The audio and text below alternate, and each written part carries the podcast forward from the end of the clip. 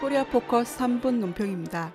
이른바 박근혜 대통령이 12일 내외신 신년 기자회견을 통해 집권 3년차 국정운영 구상을 밝히며 남북관계와 통일 문제에 대한 입장을 밝혔습니다. 이른바 박 대통령은 분단 70년을 마감하고 우리의 소원인 통일을 이루기 위한 길에 나서야 한다며 북에 더 이상 주저하지 말고 대화에 응해야 한다고 말했습니다. 그러면서 통일 문제와 밀접히 관련되어 있는 미남 동맹 문제, 오이사 조치 해제 문제, 대북전단 살포 문제에 대한 입장을 밝혔습니다. 이에 대해 논평하겠습니다.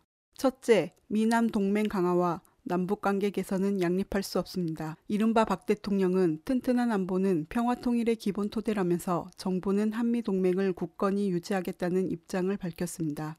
그러면서 미국의 대북 추가 제재에 대해 적절한 대응 조치라고 언급했습니다. 하지만 같은 동족에게 손을 내밀고 통일 문제를 거론하면서 다른 한 손은 미국과 함께 동맹 강화와 전쟁 연습에 칼을 내미는 것은 논리적 모순이며 상대에 대한 기만입니다. 이렇듯 칼을 품고 손을 내미는 식으로는 남북 관계는 개선은커녕 더욱 파탄될 것입니다.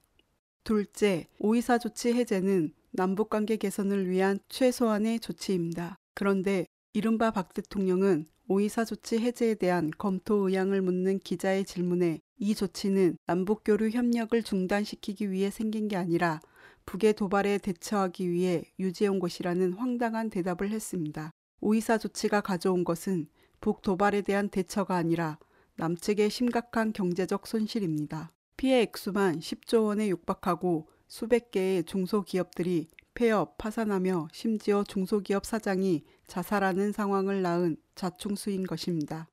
셋째, 대북전단 살포에 대한 입장을 명확히 해야 합니다.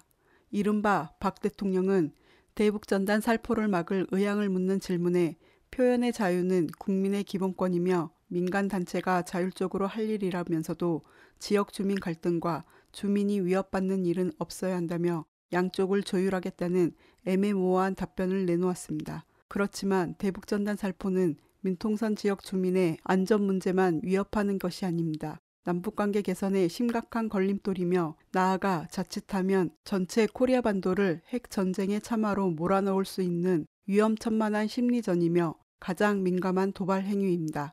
이른바 박 대통령은 신년 기자회견을 통해 평화 통일의 길을 열기 위해서 필요하다면 누구라도 만날 수 있다고 말하며 최고위급 회담의 의지를 밝혔는데 지금처럼 미남 동맹을 주장하고 오이사 조치를 고집하며 대북전단 살포를 근절하지 않는다면 결코 이루어질 수 없는 환상에 불과합니다.